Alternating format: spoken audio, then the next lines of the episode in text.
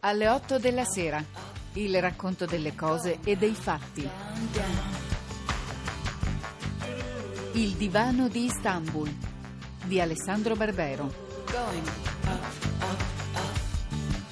Going down, down, down. The sea is flecked with bars of grey.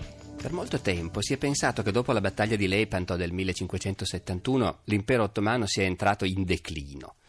Oggi in realtà quelli che si occupano di queste cose cominciano a contestare questa categoria del declino, anche perché, fanno notare, l'impero ottomano è durato per altri tre secoli e mezzo, che sembra un po' lunga per essere soltanto una fase di decadenza. Sta di fatto però che è vero che dalla fine del Cinquecento l'atteggiamento degli occidentali nei confronti dei turchi comincia sottilmente a cambiare. Non si sente più ripetere quell'allarme per la potenza ottomana che sta crescendo e che rischia di diventare un impero universale. E i viaggiatori occidentali che attraversano l'impero e che vanno a Costantinopoli criticano sempre più spesso i difetti dell'impero ottomano, anziché ammirare le sue virtù come si faceva in precedenza. E a sentire gli occidentali i difetti dell'impero sono davvero tanti, la debolezza di molti sultani, che non sanno governare, che si fanno dominare dalle donne dell'harem, che perdono contatto con la politica abbandonando tutto ai visir, le rivolte dei giannizzeri, frequentissime, che sono un elemento di instabilità che gli occidentali non riescono a capire perché da loro non esistono ancora eserciti permanenti che possano, come dire, avere un ruolo nella vita politica.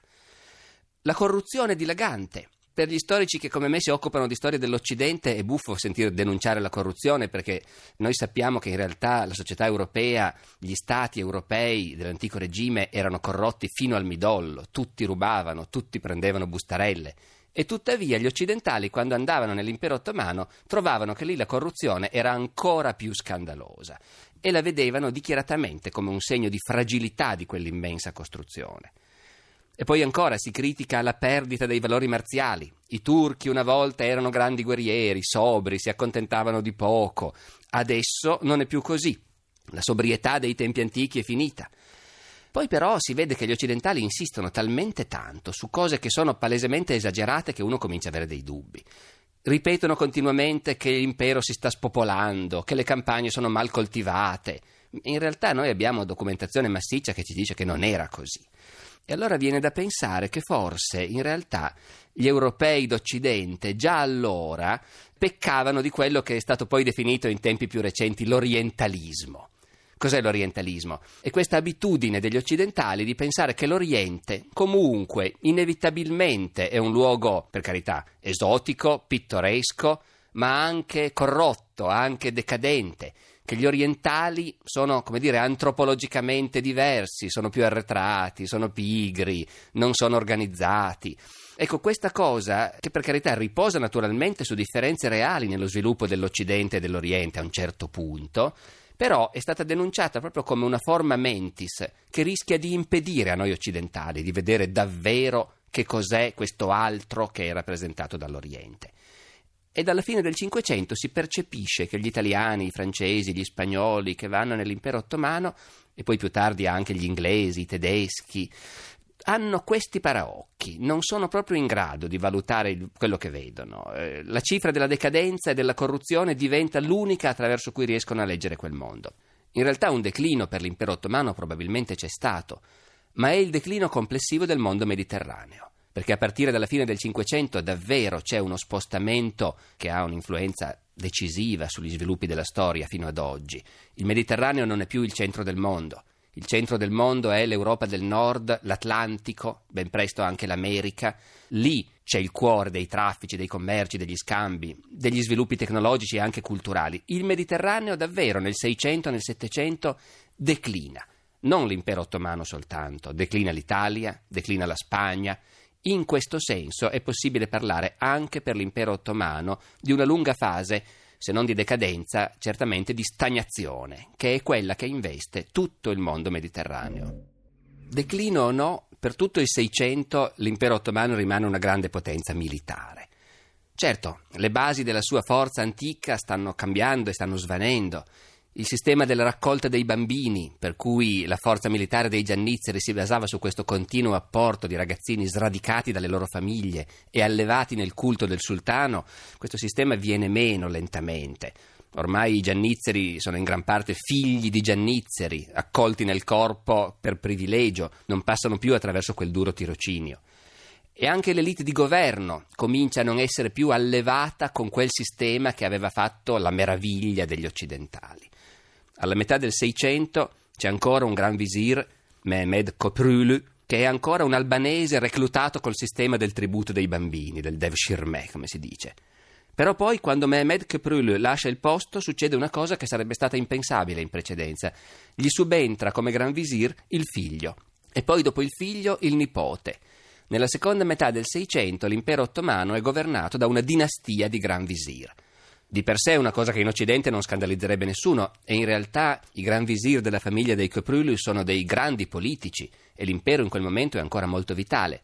Però ha perso una delle sue specificità. Comincia ad assomigliare di più a un qualunque stato occidentale dove i politicanti hanno successo perché appartengono a una grande famiglia. Dal punto di vista militare, si diceva, l'impero ha un declino molto lento, continua a essere un avversario temibile. Nel pieno Seicento tolgono Creta ai veneziani con una lunga guerra. È vero che anche Venezia è in declino. Ma l'impero degli Asburgo certamente non è in declino, anzi, è una stella che sta salendo rapidamente nel firmamento europeo. L'impero austriaco è una nuova grande potenza che si sta affacciando sulla scena della storia, eppure i turchi lo sfidano, e lo sfidano fino alle porte di Vienna. Ancora nel milleseicentottantatré il gran visir Kara Mustafa mette l'assedio a Vienna. E non è un assedio improvvisato, è un'operazione che è stata preceduta da anni di preparativi logistici, costruzione di strade, creazione di depositi, una campagna che soltanto un grande impero ancora molto potente poteva progettare e realizzare. C'è anche un vasto supporto politico che dimostra che l'impero ottomano è tutt'altro che fuori dal mondo, perché nell'impero cattolico degli Asburgo c'è una minoranza protestante in Ungheria, che è in uno stato continuo di ribellione. Ebbene, l'impero ottomano riesce ad allearsi con i protestanti ungheresi, offrendo loro la libertà religiosa se permetteranno di riconquistare tutti quei territori. L'assedio di Vienna è una delle grandi avventure militari della storia. L'imperatore Ferdinando d'Asburgo è avvertito in tempo, fa evacuare tutti i cittadini della capitale, lascia soltanto le truppe. L'assedio dura due mesi e Vienna sta per capitolare quando l'esercito di soccorso cattolico, comandato dal re di Polonia Giovanni Sobieski, arriva e in una durissima battaglia sconfigge i turchi. Ecco, questo davvero è in qualche modo un momento di svolta. I turchi non si spingeranno mai più così avanti, così a nord e così a occidente nelle loro conquiste. Il gran visir Kara Mustafa sopravvive alla battaglia, ma la paga cara, perché appena arriva a Belgrado trova l'ordine del sultano di strangolarlo con un cordone di seta. L'assedio di Vienna mette fine, davvero, ai sogni di espansione dell'impero ottomano in Europa. E da questo assedio nascono anche molte leggende che sono rimaste vive fino ad oggi. Per esempio si dice che il cornetto, il croissant, cioè la mezzaluna come si chiama in francese, sia stato inventato all'assedio di Vienna, ispirandosi alle mezzalune dei turchi. Ma si dice anche che nel bottino abbandonato dai giannizzeri in rotta siano stati trovati molti sacchi di caffè verde, ancora in chicchi, di cui nessuno a Vienna sapeva cosa farsi, finché uno più furbo degli altri ha capito che bisognava tostarlo e si poteva fare il caffè, ed ha aperto il primo dei grandi caffè viennesi. Col fallito assedio di Vienna del milleseicentottantatré comincia davvero il declino militare dell'impero ottomano. Negli anni successivi gli austriaci riconquistano l'Ungheria e gran parte dei Balcani. Alla loro testa c'è uno dei più famosi generali di tutti i tempi, Eugenio di Savoia, che combatte anche in Italia, combatte in Germania, ma che conquista le sue più grandi vittorie proprio contro i turchi, come se ormai i turchi fossero un nemico più facile da battere rispetto agli altri. Queste guerre che combatte Eugenio di Savoia contro i turchi nei primi anni del Settecento sono interessanti anche per un'altra cosa. Fanno vedere come ormai davvero siamo allo scontro di civiltà. Non era uno scontro di civiltà nel Cinquecento, quando gli eserciti turchi, le flotte turche erano piene di rinnegati cristiani e quando questi due mondi avevano mille forme di contatto. Nelle guerre del Sei-Settecento si vede che i turchi cominciano davvero a essere, per gli occidentali, un nemico disumanizzato, dei barbari così alieni che non vale la pena di dar valore alla loro vita e a niente di quello che portano con sé. Così le guerre degli austriaci contro i turchi sono guerre di estrema atrocità, come forse d'altra parte possiamo aspettarci essendo guerre combattute nei Balcani. Dopo la battaglia di Zenta, vinta dal principe Eugenio, i giannizzeri in rotta vengono ricacciati nel fiume Tibisco, senza dare quartiere a quelli che cercano di arrendersi, e gli affogati sono così tanti che il principe Eugenio scrive all'imperatore, con grande soddisfazione, che i suoi uomini hanno potuto attraversare a piedi il fiume, passando sui cadaveri dei giannizzeri. In queste campagne non si facevano prigionieri, non li facevano forse i turchi, ma noi sappiamo con certezza che non li facevano gli occidentali.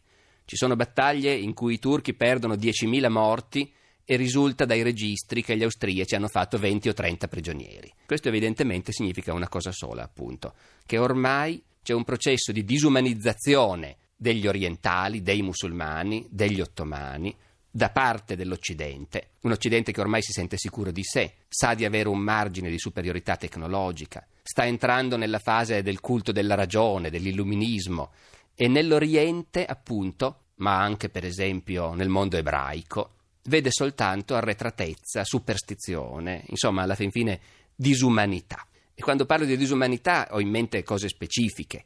Il principe Eugenio aveva una grande biblioteca nel suo palazzo del Belvedere a Vienna e un giorno una gentildonna inglese, famosa fra quelli che si occupano dei grandi viaggiatori del Settecento, si chiamava Lady Mary Wortley Montague. Lady Mary dunque un giorno viene portata a visitare la biblioteca del principe Eugenio.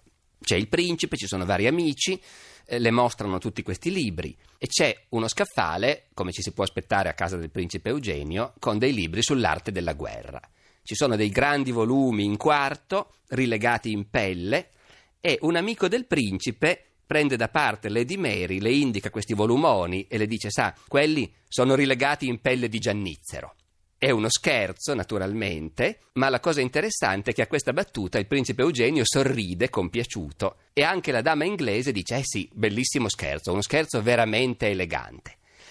Bene, questi erano innocenti gentiluomini di inizio Settecento che non immaginavano dove saremmo arrivati noi europei un paio di secoli dopo, evidentemente.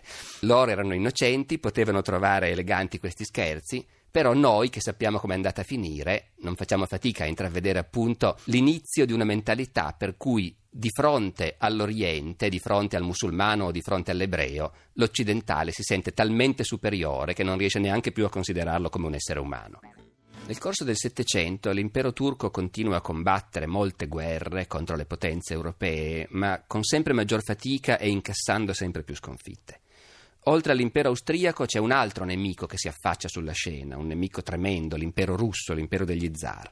I russi minacciano l'intera area del Mar Nero, il Caucaso, i Balcani, l'Armenia, tutti luoghi dove i turchi ottomani sono stati signori per secoli.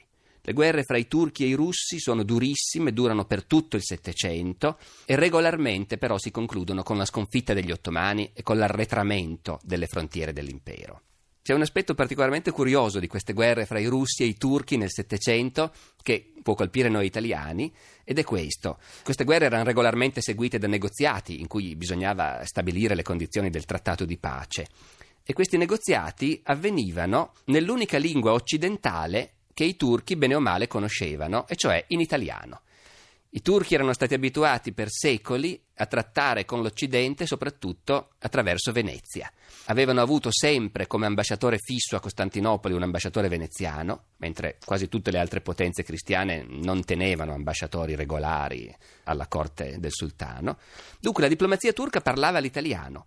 E trovandosi a dover discutere e negoziare con gente che parla una lingua stranissima come i russi, ai turchi viene naturale proporre l'italiano come lingua dei negoziati. Ci sono trattati, per esempio un famoso trattato che è una pietra miliare nella storia della Romania, il trattato di Cuciuc Cainarghi del millesettecentosettantaquattro, che tutti i rumeni conoscono perché è il trattato con cui gli ottomani rinunciano al dominio sulla Romania e cedono l'egemonia sui principati rumeni allo zar. Dunque una svolta storica nella storia di quei luoghi. Bene, questo trattato è scritto in una versione turca, una versione russa, ma la versione comune è in italiano. La Russia dunque si propone come la nuova potenza che vuole sostituire l'impero ottomano nell'egemonia sull'Oriente. Sotto Caterina la Grande è chiarissimo che c'è un progetto egemonico dell'impero degli zar. Caterina la Grande conquista la Crimea. La Crimea era stata per secoli un canato abitato da tatari che erano però vassalli del sultano, che fornivano al sultano la loro cavalleria leggera come una parte importante del suo esercito. Adesso, a fine Settecento, la Crimea diventa un possedimento russo e permette ai russi per la prima volta di proiettare la loro potenza nel Mar Nero. È una svolta geopolitica enorme. Il Mar Nero è stato finora dominato dai turchi, adesso una potenza nuova, giovane, anch'essa barbara o considerata barbara fino a poco tempo prima, ma che ora si è occidentalizzata. Questa nuova potenza, l'impero degli zar, si propone invece come la nuova forza egemonica nel Mar Nero. E che questo sia un progetto molto chiaro si vede bene in certe scelte dell'imperatrice Caterina la Grande. Quando nascono i suoi nipotini, figli di suo figlio, destinati a ereditare un giorno anche loro il potere nell'impero, Caterina sceglie i nomi per questi nipotini. Il primo viene battezzato Alessandro, ed è un chiaro riferimento ad Alessandro Magno e alla sua conquista della Persia. Il secondo nipotino viene battezzato, per ordine della zarina, Costantino, e non potrebbe essere più chiaro il riferimento al fondatore di Costantinopoli. Ecco, che i figli della zarina, eredi del trono russo, si chiamino Alessandro e Costantino, per gli ottomani è un segnale decisamente sinistro. E questa è la mia storia. Alle otto della sera, Il divano di Istanbul di Alessandro Barbero.